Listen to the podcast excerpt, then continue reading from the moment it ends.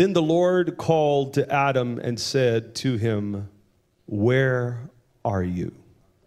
Incidentally, this is the first question recorded in the Bible. The first question that God asked mankind is, Where are you? Adam and Eve had fallen into sin, into depravity. They were ashamed. They felt uh, in themselves a guilt and a shame and an unworthiness. And as a result of that, they went and hid themselves from the presence of God. God comes down and calls out to them in their hiding, and he says, Where are you? Yeah. Next question from Genesis 32 27. God asked Jacob, What is your name? Or, in other words, who are you? Third question in 1 Kings 19 13, God asked Elijah, who was very depressed and emotionally unstable at the moment. He was suicidal and hiding in a cave, isolating himself from everyone around him. And God comes with his spirit to the mouth of the cave, and God echoes the question What are you doing here? What are you doing here?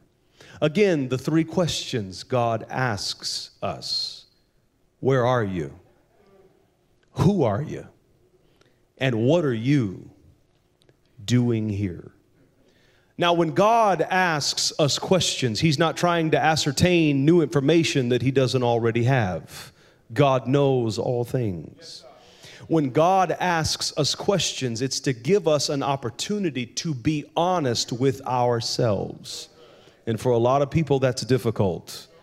You know, telling lies is a terrible thing. But the worst person in the world to lie to is yourself. And a lot of people lie to themselves every day about where they are, about who they are, and about what they're doing here.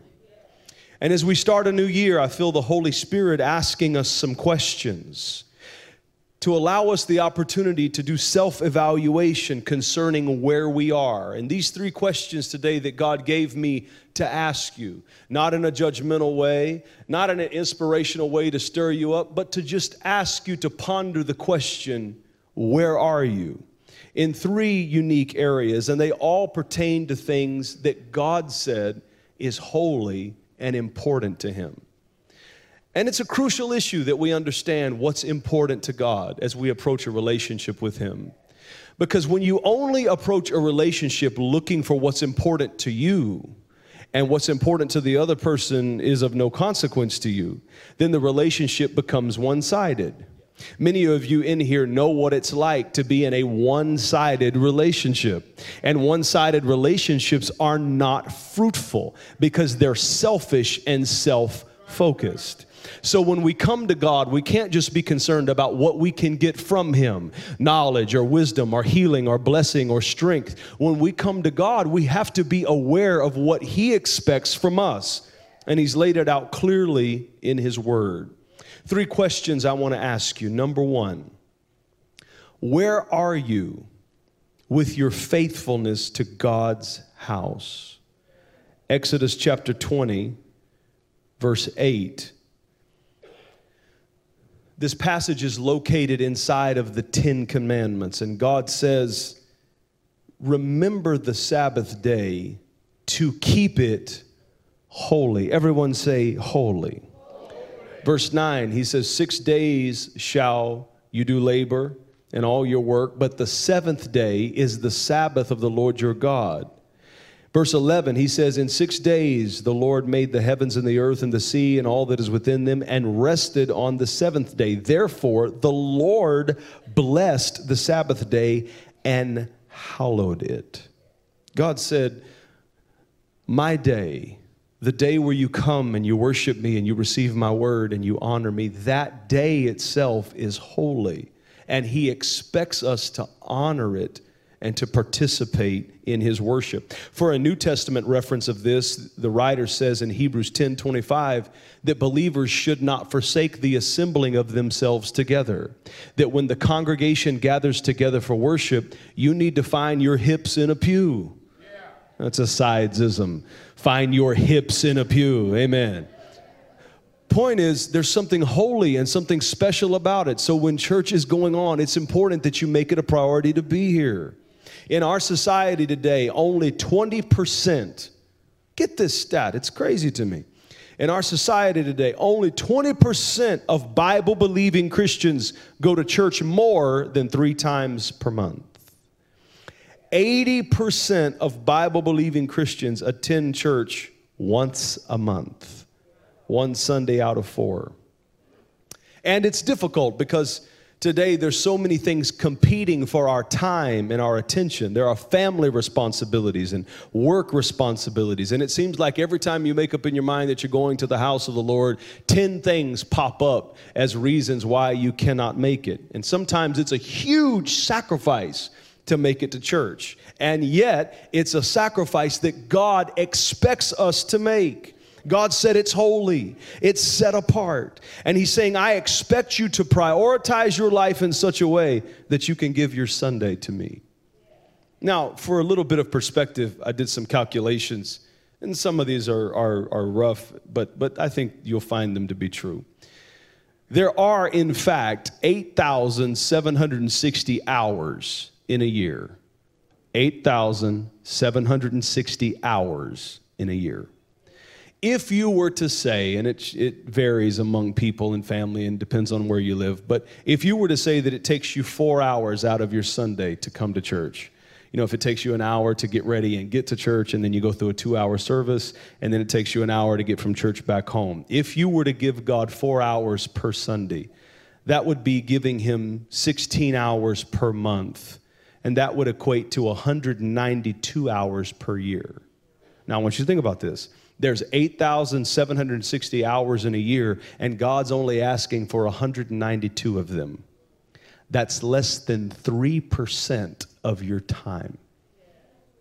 And even if you went to the extreme and you factored in all the conferences and Bible studies and special events and even volunteering an hour a week, it would only be 6% of your entire year. So, where are you, ladies and gentlemen? Where are you with your faithfulness to the house of God? Have you prioritized the Lord's day as it relates to your time management? And when God sees you reordering and making priorities different so you can be in His house, He interprets it as a form of worship. There's 365 days in a year and 52 Sundays. I want to challenge you to make it a special priority this year to give your Sunday to God and be faithful to His house. And as with all of His commandments, it's not just something that we do to obey Him, His commandments benefit us. Here's some benefits of coming to church every Sunday. Coming to church on Sunday washes your soul of all the mess that life threw on you the previous week. Anybody had any mess thrown on them last week? It's being washed off today as you're in the presence of the Lord. Number two, coming to church every week strengthens your faith and knowledge of God. Number three, coming to church every week strengthens the bond of fellowship between you and your church family.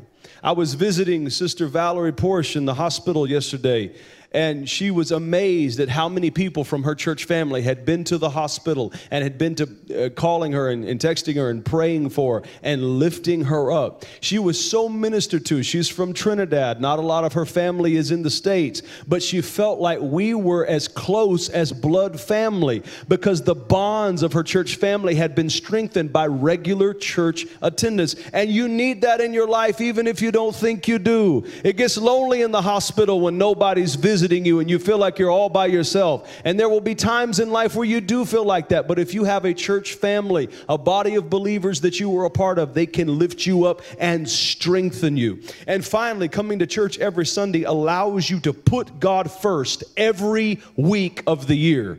Jesus said, Seek you first the kingdom of God and its righteousness, and then all these other things will be added to you. So, where are you with that? What's your paradigm with that? If you're not doing it, have you considered why? If you don't think it's important, have you asked yourself, why don't I think it's important? Because the scripture that you claim to believe says that God thinks it is very important. Sunday is holy unto the Lord, and we're to honor Him on that day. Number two, where are you with your worship? Just because you're present in the building does not mean that you have had a worship experience. When we worship God, we are approaching Him. And the scriptures give us a protocol of approach, a way that we enter into God's presence. We can find this protocol in Psalms 150, if you will go there with me. Psalms 100 and or I'm sorry, go to Psalms 100 first and we'll go verses 1 through 5. Psalms 100 verses 1 through 5. It says, Make a joyful shout. Old King James says, Make a joyful noise to the Lord, all you lands. So, noise is supposed to be a part of the process. A shout is supposed to be a part of the process.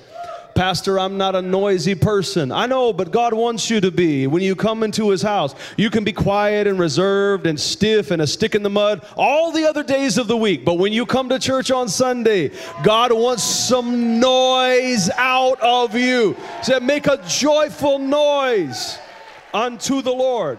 It's part of the protocol. Verse number two, he says, Serve the Lord with gladness. One of the most challenging parts of my job is when I come in here on Sundays, you get to see the back of everyone's head, but I get to see everyone's face. And there's not always a whole lot of gladness in the room, you know. People sitting in the pew like they're sucking on a lemon and a bad lemon too, a lemon that's been, you know, on the shelf too long. Sour face, you know. There's a syndrome called permanent resting blank face. I'll say it like that, yeah. Maybe you know what I'm talking about. Permanent resting blank face. You know, and when we come to the house of the Lord, we're supposed to inspect our countenance. It is okay to smile. It is okay to let those pearly whites show. It is okay to smile at your neighbor. And every now and then it's okay to smile at the preacher. You don't have to frown at me the whole service. Every now and then, if I look at you, you can smile. Serve the Lord with gladness. It's a commandment. So even if you had a bad week, you have to have a glad Sunday. It's a choice that you make. You know, no matter what you're going through, you can make the decision to think positively. You can make the decision to think about how good God has been. And you can make a decision to put a smile on your face. Look at your neighbor, say, wipe that ugly off your face. Oh, you didn't say it. Look at the other one. Say, wipe that ugly off your face. All the husbands sitting next to their wives, they didn't say nothing. They just kept looking straight ahead. It's all right. I'll tell you, wipe the ugly off your face and serve the Lord with gladness. And it's funny, but but do you think about how you're approaching the house of God? Are you coming in all encumbered by what you're going through and all in a negative mindset over the things that have been happening to you? Or do you make a decision when you get out of bed, I'm going to the house of my God to worship Him because He is worthy no matter what is going on in my life, no matter how I feel, no matter the problems I have, and I make the decision to be happy. I make the decision to smile. Everybody that sees me today is going to see me smile because it's the Lord's day. Serve the Lord with gladness. Number three, third commandment of protocol in approaching Him is come before His presence with singing. I want to make an announcement to all the people who can't sing. And nobody ever wants you to sing anywhere else, you know. When I'm, when I'm driving with Katie, sometimes I'll be singing, and when I start singing, she turns on the radio. And I look and say, Why'd you turn on the radio? She said, Oh, I just wanted to hear this song. But even people who cannot sing, I've also noticed that it's the people who can't sing that like to sing the most. Why is that? It's the people that can't sing. You know, you're driving to work and you've got the radio up and you're singing as loud as you can, totally off key, and you don't care because you just like to sing. We've got a place for you. Psalm says, Come before the presence of the Lord with singing. So even if you sound terrible, this is the one place where somebody wants to hear you sing, and that somebody is God. So you come in here and sing, baby, sing. Sing with your off key self, sing with your no rhythm self, sing your heart out. Come before his presence with singing. Verse number three is commandment number four. Know that the Lord, He is God. For six days out of our week, we have to manage so many things. We have to manage our children, we have to manage our families, we have to manage work, and we have to manage all the things we're responsible for. And constantly being in a position of management for six days, most of the time out of your life, it does lead you into the mentality that you are the CEO of your own universe. And it's easy to forget that you belong to God, that God made you that He is the creator and you are the creation. So David said, when you come into the presence of the Lord to worship, you got to know this. You got to know that the Lord, He is God. It is He who made us and not we ourselves. I want to tell every successful person in here, you are not successful by yourself. You can't think the way that you think by yourself. You didn't make those connections in business relationships by yourself. There's a creator that gave your mind mind, the quickness and the speed and the smarts that it had. There's a creator that made your body strong enough to do those things that you're able to do. You did not make yourself. You are the creation of Almighty God. He says, We are His people. Whether you like it or not, whether you agree with it or not, you belong to somebody that you will give an answer to when this life is over. You belong to God. I want to tell every person in the room, from the balcony to the back row, you belong to God, and your God is worthy to be praised by His people. He said, We are the sheep of His pasture, and you have to know this, honey, or you won't worship Him correctly. If you don't know that you belong to Him, when you come into His presence, you'll have an air of arrogance on you like He ought to be happy you showed up. See, see, you cannot truly worship when you feel like you are the mastermind and you are in total control of every single thing that's ever happened to you, every gift that you have and talent you have, you can't worship God that way. When you approach God, you have to approach Him with the knowledge He made me. He knows my form. He knows my frame. He knows my uprising and my downsetting. He knows my mistakes. He knows my successes. And He has graced me with this life. The very breath that I am breathing belongs to Almighty God. And with that understanding, we approach Him.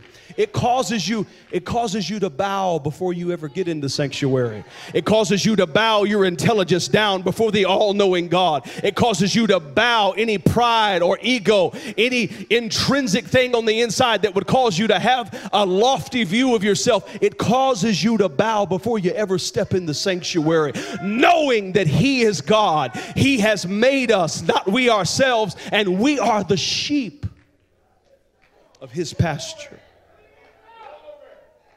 Commandment number five enter comes from verse four.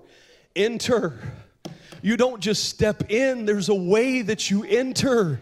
You don't just live in debauchery and sin all week long and then stumble in here half hung over and have an experience with God. There is a way you are supposed to enter, and God is gracious and He accepts flawed people. He wants flawed people to come, He wants broken people to come. But even for those people, there is a way you are supposed to enter. He said, Enter into His gates with thanksgiving not complaining, not down talking, not a scowl on your face. If you're going to enter, you have to get the mindset in the beginning of the day when your foot hits the floor on Sunday morning and you purpose in your heart to go and worship the Lord. Something in you ought to be saying, Lord, I thank you for giving me life this morning. I thank you for the quickness of my mind and the mobility of my limbs. I thank you for the opportunity that I have a place to go today. I thank you for the opportunity that I have the wherewithal wherewithal in my mind to go somewhere and not get lost and know where I'm going. I'm thankful. Thankfulness is a prerequisite for approaching God.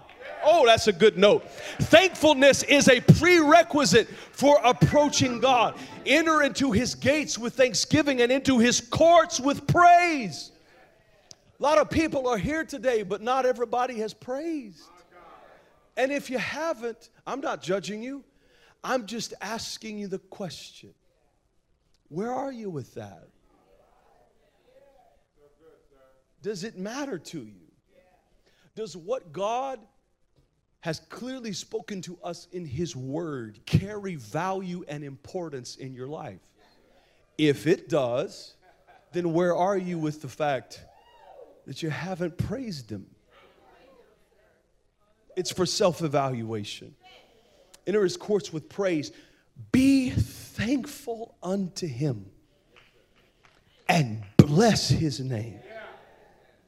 Why? Verse 5 For the Lord is good Oh, there's a few people that have that testimony. There's a few people that know that. You may not know Greek and Hebrew and all the theology, but you do know that the Lord has been good to you, has been merciful to you, has been kind to you, kept your family, covered you, brought you through things you didn't think that you could survive and get through, opened doors for you, made ways for you. You may not know a whole lot, but you know the Lord is good. Is there a witness in the house that knows the Lord? His mercy. Oh, I'm thankful for that scripture right there. Because I don't know about you, I need a whole lot of mercy. I need mercy every day. I need mercy every moment. I need mercy every hour. But His mercy is never exhausted by the weaknesses of human limitation. His mercy endures forever. Psalms 150 continues the protocol of how we are supposed to worship God. Psalms 150, verse 1 says, Praise the Lord. Praise God in your living room watching live stream. Praise God in your car listening to the CD player. Pastor, I can worship anywhere, and the Lord doesn't care where I worship. Psalms 150 disagrees with you.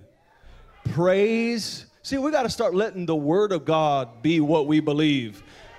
Not what we make up in our own minds, not what somebody told us that was half cocked and half baked. We have to let the Word of God tell us what the will of God is. And the will of God and the Word of God are one in the same. It says, Praise God in His sanctuary.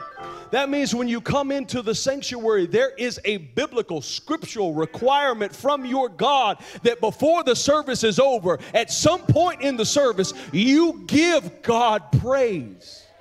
Praise God in His sanctuary. Praise Him in His mighty firmament. Praise Him for His mighty acts. Verse 2 Praise Him for His mighty acts. I don't know about you, God has done some mighty things over my life. As I look back over the years, so many times, so many places, God has proved himself to be mighty in my life. And what God expects from us, you know, we forget so easily, but God never does. What God expects for us is for us to recount and remember when we wake up on the Lord's day and we prepare ourselves and our families to go to the Lord's house. It's important that we recount and we praise Him for that time that you didn't know how the rent was going to get paid and you thought you were going to be homeless and God supernaturally made a way for you when it seemed to be no way when you didn't have a vehicle and nobody would approve you for it. God either made sure you had someone to give you a ride or he opened a door for you to get a vehicle. When you didn't have enough food in the house to eat because you spent all your money on bills and yet God made that provision some kind of way for you and your family to eat over and over and over and over and over and over and over again. Those times when you were sick in your body and God supernaturally healed you. Those times where you were backed up in a corner and you were so low and depressed and didn't know how you would get out of the corner you were in. And yet God systematically brought you out of it step by blessed step. When He does that, you gotta, you gotta get it in your mind All through the Old Testament, in the later chapters of the Old Testament, God was still talking about an event that had happened a thousand years earlier. He said, I'm the God that brought you out of Egypt. I'm the God that brought you across the Red Sea.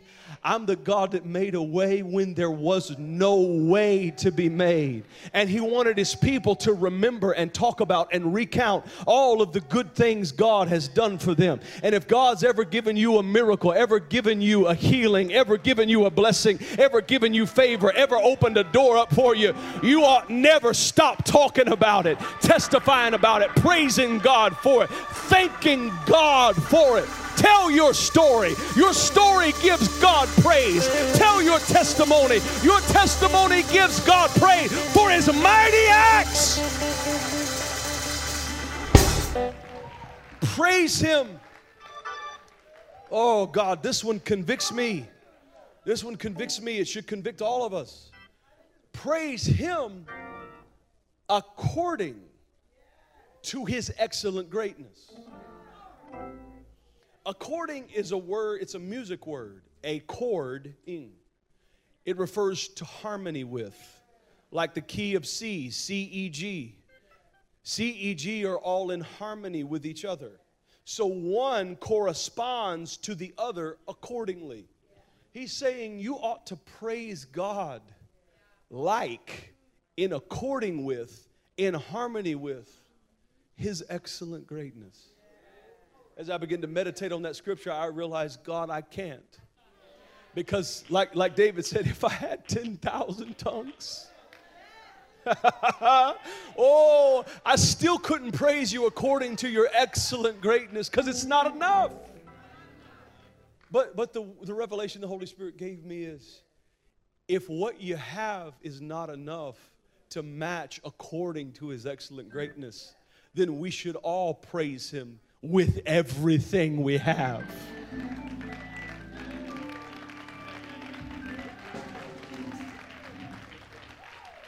The deficit should be on our ability, not our effort.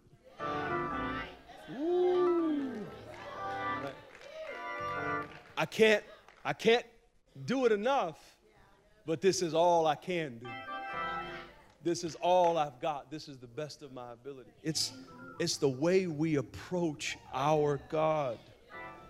Verse number three praise him with the sound of the trumpet, praise him with the lute and the harp, praise him with the timbrel and the dance. All you dancing people, you got a license to dance in the house of the Lord. You got a license to move your feet and to shuffle a little bit, do the moonwalk, twirl, do something, do the Nae Nae. You got a right to dance in the house of the Lord.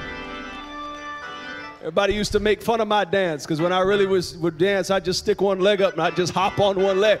Whatever you gotta do, just dance in the presence of the Lord. It's a beautiful thing. If you don't do nothing but pick your feet up and down or stomp, dancing, praising his name in the dance, it's a part of the protocol. Amen. Amen. Amen. Everybody ought to stomp your feet three times and say, Amen. Praise him with the stringed instruments and flutes. Praise him with the loud cymbals. That's interesting.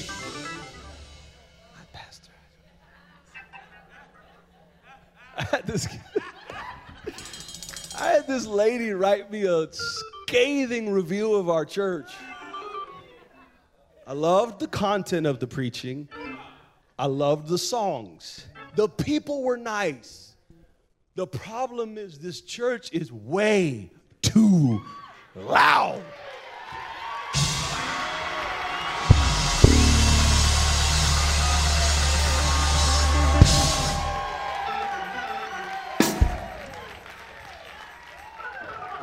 Uh, another person that never read their Bible. Praise him with the ah, loud cymbals. Praise him with the clashing cymbals. Let everything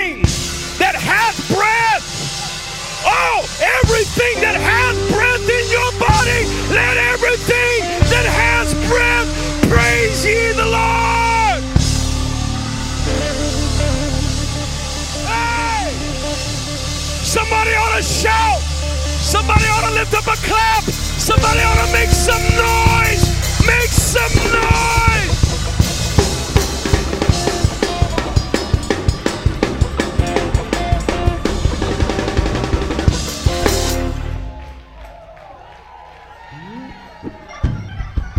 So, so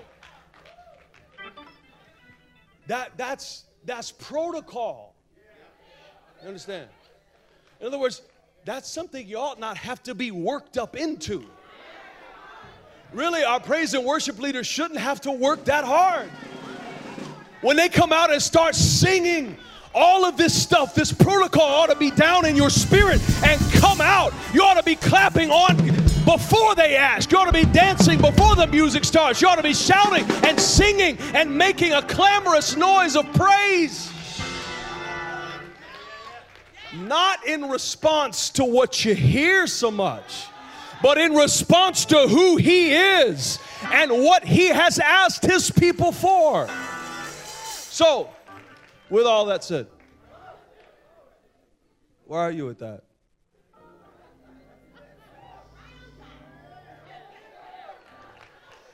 Why are you with that?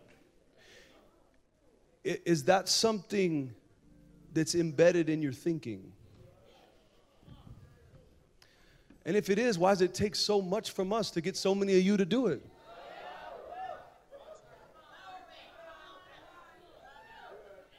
Surely you didn't think all of this was about you.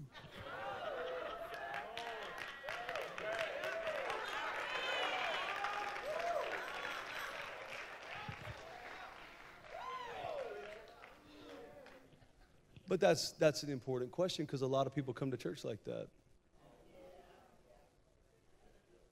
They use church as therapy. And church can be therapeutic.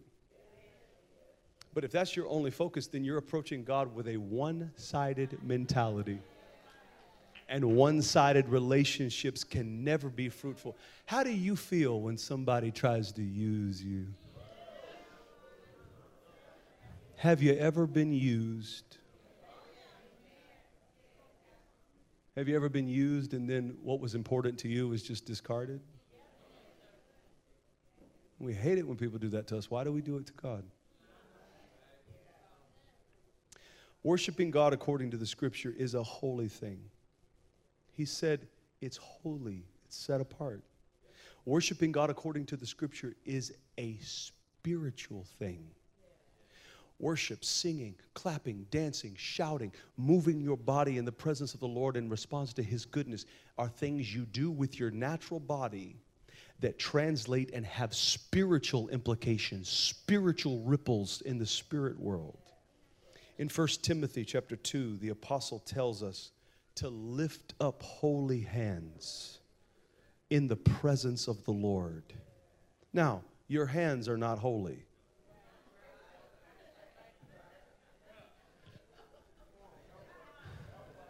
You done a lot of unholy things with your hands. But your unholy hands become holy the moment you extend them to a holy God.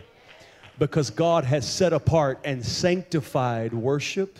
And when we worship Him, we plunge ourselves into, we stick ourselves into that which is holy we put ourselves, which are we're unclean, into something that has been cleansed and sanctified when we lift up holy hands to God. You ought to lift up your hands right now. Now you can just feel that. There's something that happens when we lift our hands as a congregation. Father, I love you. My heart is filled with desire to see your power and glory cover the earth as the waters clothe the sea. And I am surrounded by the fortress of God I'm totally surrendered to you. So I lift up my hands, standing unashamed. I worship you, Father, exalting your name. You've captured my heart. Now my life is changed. I lift up my hands. Oh, I lift up my hands. Come on, everybody in the building, lift up your hands real high. If you know it, sing it. Say, I lift up my hands, standing unashamed. I worship you, Father, exalting Captured my heart, now my life is changed.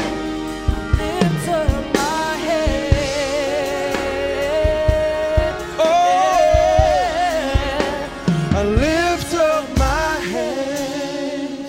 if you're sensitive in the spirit, when you lift up your hands and you sing a hymn or you sing an anthem or you sing a chorus, there's a special anointing that comes in. Like when you lift up your hands all over the building, you say, Hallelujah.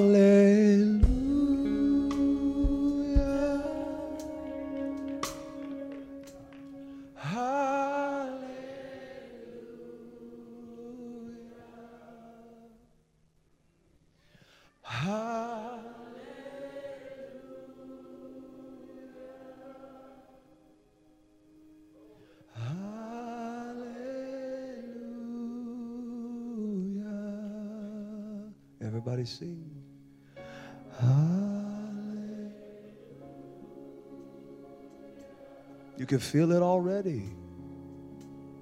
Hallelujah. Put those hands all the way up. Hallelujah.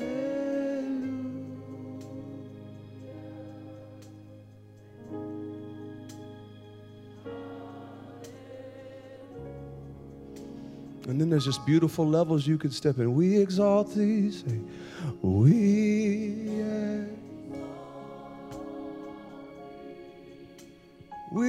exalt thee, yes we do. We exalt thee. Mm.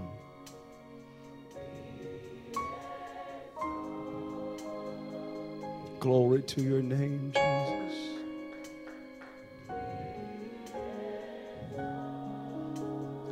You can go a level up and say, Lord, I love you. Yes, I do. Lord, I.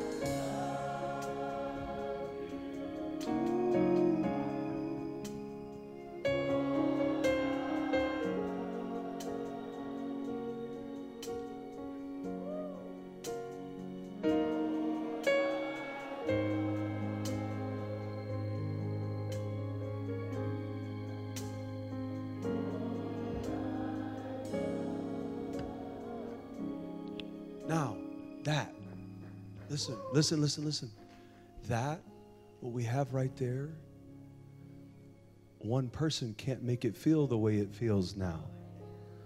Two people, five people, we can't make it feel the way it feels when we all do it together as a congregation. Do you see why David said, Sing praises unto him in the congregation? Because there's things like this. Some of you feel it. You know, it's just a beautiful, beautiful weight of glory coming down in the room. And you feel the way you feel because we've done it the right way, the way God intended it for it to be done. Now, there's benefits of worship. Sit down and take these down. That was just an example. There's benefits of worship. Worship takes faith that's already there and magnifies it. When you worship God, whatever level of your faith, whatever place your faith is in at the moment, the worship takes the faith and magnifies it. That's why David said, Oh, magnify the Lord with me, and let us exalt his name together. To magnify means to make bigger, and you cannot make God bigger. But David wasn't talking about you making God bigger. He was saying, magnify him on the inside of you. Magnify your faith on the inside of you by exalting his name together in the congregation. Number two, worship attracts God's favor. That's a good one. Worship attracts God's favor. Scriptural reference for this. Do you remember the Greek Syrophoenician woman? Who came to Jesus from the coast of Tyre. And Jesus was in a big meeting, and, and she came in and she said, I need help. My daughter is grievously vexed with the devil. I need you to come and I need you to heal her. And the disciples were trying to quiet the woman down and tell her to go away, and they were about to leave, and Jesus was walking out of the room, and she got down on her knees and she started to worship him. And her worship, boom, attracted him. It held him in place. He couldn't leave.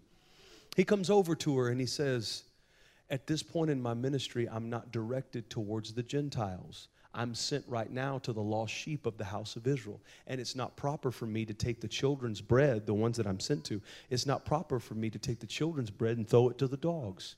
She said, That's true, Lord. But even the dogs get to eat the crumbs that fall off the master's table. And she started worshiping him again. He tried to walk out, but she wouldn't stop worshiping. He tried to leave and go on about his business, but she wouldn't stop worshiping. And her worship pulled him back in the room and caused him to give her a special favor that he wasn't giving anybody else of her kind at the time. Worshiping God will cause him to give you special favors. I don't know about you, I need some special favors. And worshiping God, one of the byproducts, one of the benefits is that He gives people who worship special favors. Where are you with that? And finally, number three, where are you with your commitment to tithing? The tithe, the scripture says, is holy meaning it's set apart and it belongs to God. Go to Leviticus chapter 27, verse 30. Leviticus 27, verse 30. And all the tithe. Notice he said all. All the tithe not the percentage that you decide to edit like you do your tax report.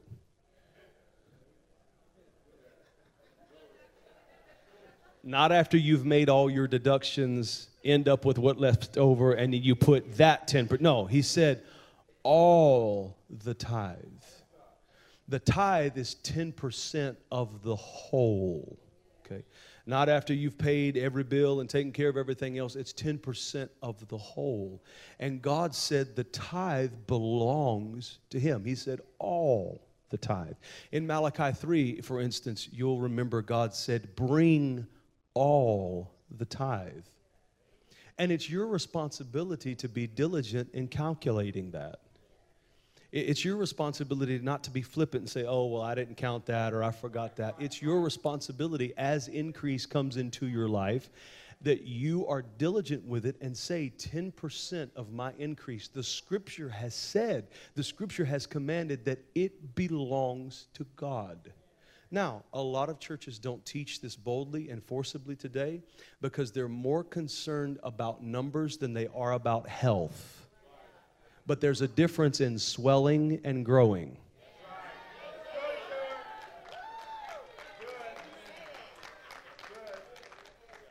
You can swell up five times your size, doesn't mean it's healthy. The scripture says, Sanctify us with your truth. Your word, O Lord, is truth. And there's some things that we are locked out of because we're not obeying the scripture the way God has given it to us and instructed us with it. He said, all of the tithe of the land, whether it's the seed or the fruit, whether it's in investment stage or whether it's in return stage. If you haven't tithed on it yet, he said all of it belongs to the Lord. It is holy. Now, we're talking about where we are today with holy things. Where are you with church attendance? Where are you with worship? And where are you with the tithe that is holy? The word holy means set apart, sanctified, special, holy unto the Lord. And the tithe, the 10% of our income that's holy and set apart to honor God, it's a decision we make. Tithing is a decision that proves the value you place on the things of God. A lot of people love the Bible till it starts talking about finances.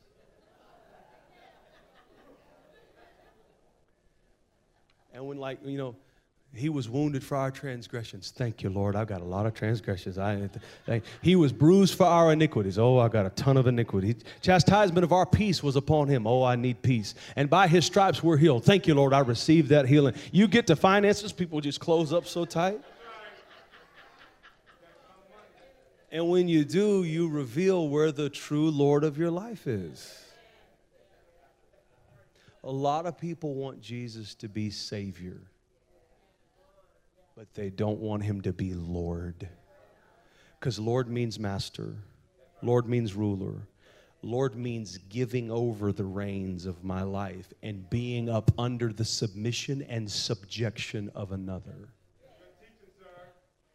And that's why when you get on this, or when someone gets on this and starts talking about it, you know, your toenail starts itching.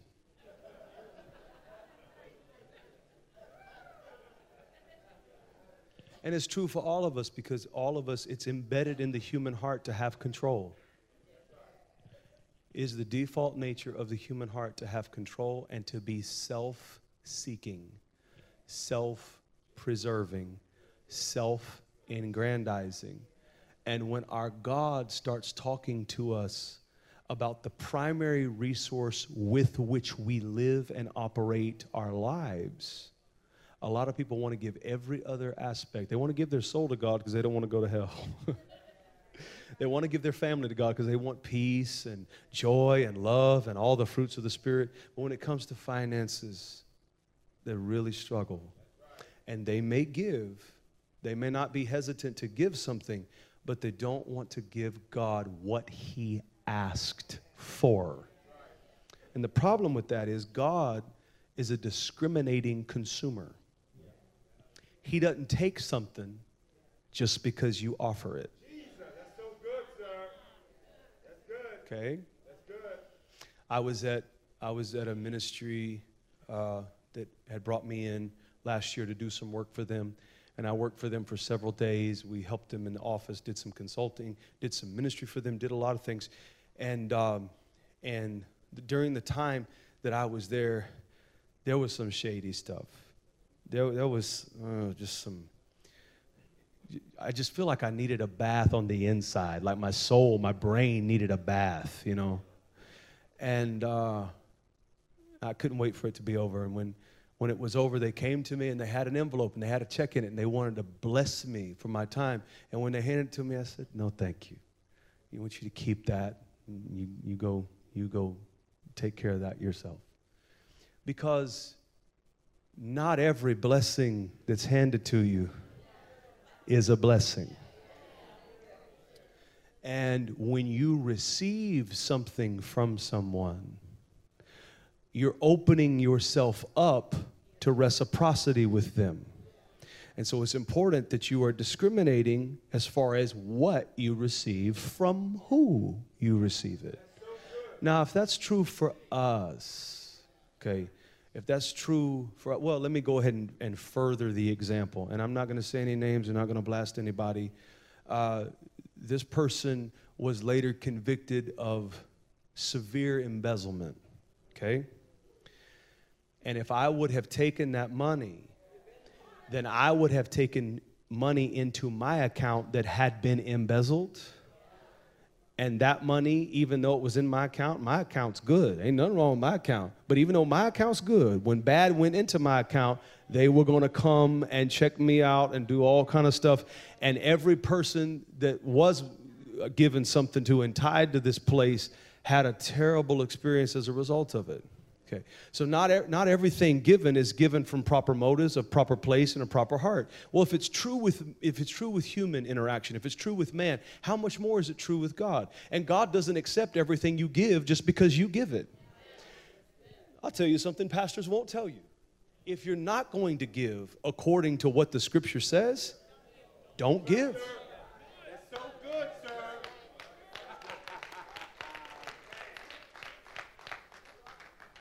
That's good. If your tithe is $60 and you put $30 in and you mark it as tithe, keep it. Because you ain't tithing. You can lie to yourself and lie to me all you want to. You ain't lying to Jesus. So that's not the church receiving the tithe. That's just us taking your money, taking a donation. I'm not interested in that. I want you to be blessed. I want you to be in proper alignment with what the Word of God says. And the Word of God says the tithe, the tenth part of your increase. That is what's holy. That is what is acceptable. And that is what God is asking for. Do you remember Cain and Abel? When Cain murdered Abel, the reason Cain murdered Abel was because God accepted his offering and God didn't accept Cain's. Why? It wasn't because Abel was just better than Cain. It was because Abel brought God what he asked for. And Cain brought God what he thought God ought to be happy with. And that's what many of us do when we come. We fill out that tithe check or we give on a card or we do something. We calculate in our mind what we think God ought to be happy with. Wasting your money. Now, if I was after your money, I would tell you, you know, God sees your heart and gives something and it'll be all right. That's a lie. He does see your heart and he knows your heart's in rebellion to what he asked for. And God's not going to bless rebellion. You can put a bow on it, draw a smiley face. It ain't going to make it blessed. That's right, sir. Man, that's good, Pastor. In Malachi 3:10, God said to his people, now they were saved. I ain't saying you're going to hell, but in Malachi 3, God said to his people, He said, You're cursed with a curse as it pertains to your finances. They said, Why are we cursed? He said, Because you've robbed me in the tithe. You hadn't brought the whole tithe. You've been making your private deductions, you've been making it a, a minor issue when it's a major issue to me. He says, I'm not blessing that. In fact, you're cursed. Okay. Now, our souls are redeemed from the curse of sin and death by the blood of Jesus Christ, but our finances are not. Our finances are redeemed when we obey God concerning giving the tithe and giving the whole tithe because it's holy unto the Lord. Now, I know you're tense and I know the scowl has formed back on your face, but I love you enough to teach you correct doctrine. Amen. Where are you with that? From the beginning of time, God has allowed mankind the freedom to choose how we will respond to what He has declared is holy and set apart for Him. Tithing is, in theology, it's under the principle of divine portion. And in fact, the first sin ever committed in the earth involved Adam and Eve making the decision to consume for themselves what God said belonged to Him. You remember, God said, Every tree in this garden, they my trees. I made them. You can have them, eat as much as you want. But there's one tree that's my tree. It's holy, it's set apart for me. He said, Don't touch that tree. That's the principle of divine portion. Now, you may say, Well, God, if you didn't want me to eat from the tree, why'd you put it there? Just put a just put a gate around it that I can't get through. No. You making the decision not to consume and spend for yourself what belongs to God is one of the ways that you worship and honor and love Him. Because love is not love in the absence of choice.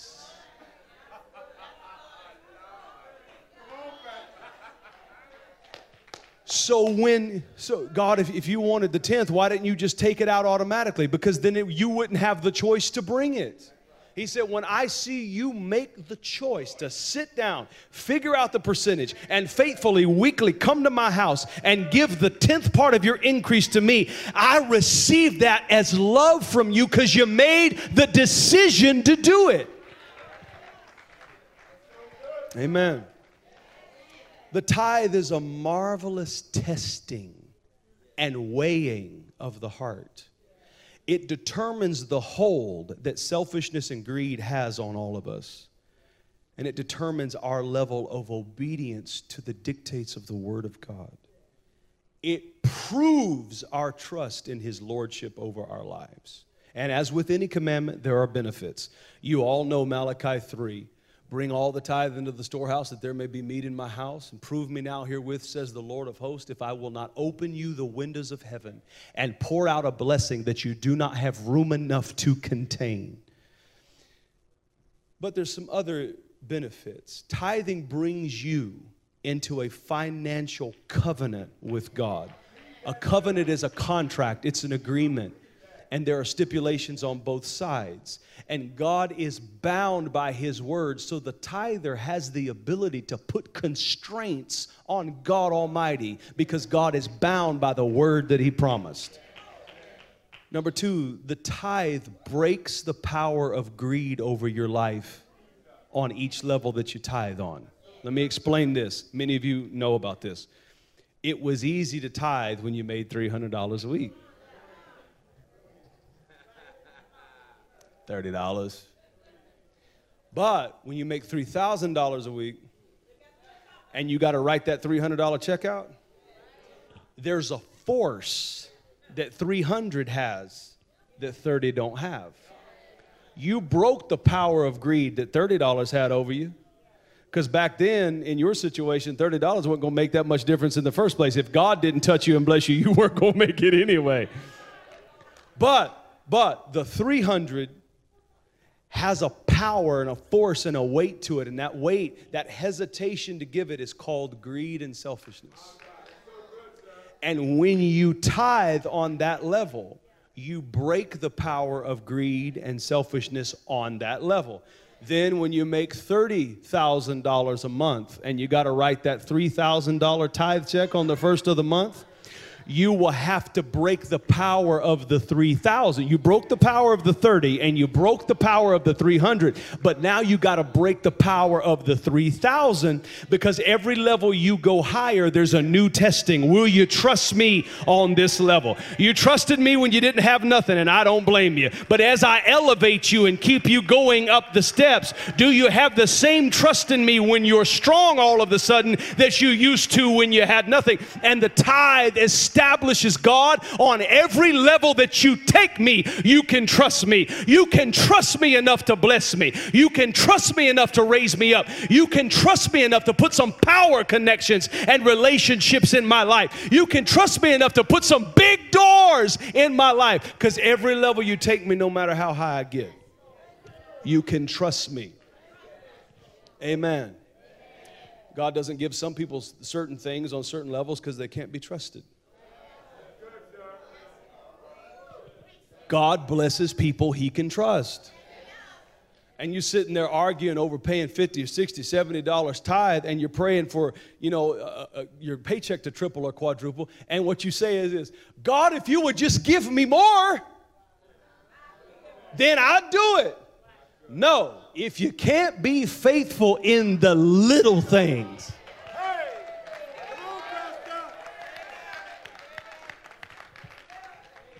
Amen. You can't be trusted with much. So, where are you? Where are you with that? Everybody say, Where am I with that? Three things, three questions. You can stand to your feet. Three questions that I want you to, to leave in self evaluation today. Three questions. Where am I with faithfulness to the Lord's day and his house coming to church? How have I prioritized my life? And, and what do I allow people and life and circumstances and selfishness to put on me that would take me away from the house of the Lord? Never doubt that it is sacrificial to come. If you're going to come faithfully, it's not sacrificial to come once in a while, but if you're going to come faithfully, it will be sacrificial. Something will have to die at the altar in order for you to be able to make it faithfully. But we bring the sacrifice of praise to the house of the Lord. If it's not a sacrifice, it's not beautiful, it's not worth anything. And then, where are you with your worship? That whole mindset, that whole energy, that whole approach that you take in to the church and take into the house of God. It's important. And then, thirdly, where are you with your tithing? Is that important to you? Do you understand what the word of the Lord says? And is obeying that a priority in your life? God said, if you'll try me in it, if you'll test me in it, I'll show you. Give me some time to show you. And I want to challenge you this year. First Sunday of the year, I want to challenge you. I want to challenge you to give God a year. Many of you have never thrown yourself totally into your faith. One foot in, one foot out. One foot in the church, one foot in the world. One foot in faith, one foot in doubt. I want to challenge you to throw your whole self and give God a year. Give Him a year of coming to His house and worshiping Him. Give Him a year of giving Him praise and worship. Give Him a year of faithful tithing. And watch what God will do in your life. I have never seen Him fail. I've never, ever, ever seen Him fail. My alone in the room? I've never seen the righteous forsaken or their seed begging for bread. I've never, I've never seen it fail. So I encourage you. I encourage you. Father, thank you for your word today. I ask that you, oh, I ask that you bind the truths of your word to the hearts of your people. Let them think about it. Let them let them meditate on it. Let them have a head on collision with where they are, who they are, and what they're doing here. And I pray that as we've studied your word, that the mighty cleansing that comes from the word would wash over your people. Everyone say this with me Jesus, be Lord of my life. I repent of my sins. I ask you to be my Savior and my Lord. I submit my will to you and I receive your instruction, your direction, and your anointing in Jesus' name. I pray over your family, over your faith, over your finances, over our fellowship, over our commitment to feeding, that we would receive the grace for growth. I speak blessing over each and every one of you from the top of the head to the sole of the feet. I call your children blessed. I call the work of your hands blessed. I call you mighty in the earth. I speak that the Lord your God would go before you and make every crooked place straight. I speak that the angels of the Lord that excel in strength and hearken unto the voice of the word of the Lord would go before you, that they would minister to you, that you would be strengthened and undergirded against every attack that may come against you this week, that God would preserve you and protect you, provide for you and cover you in all areas of your life. In Jesus' name I pray. Amen. Give the Lord a praise in the house.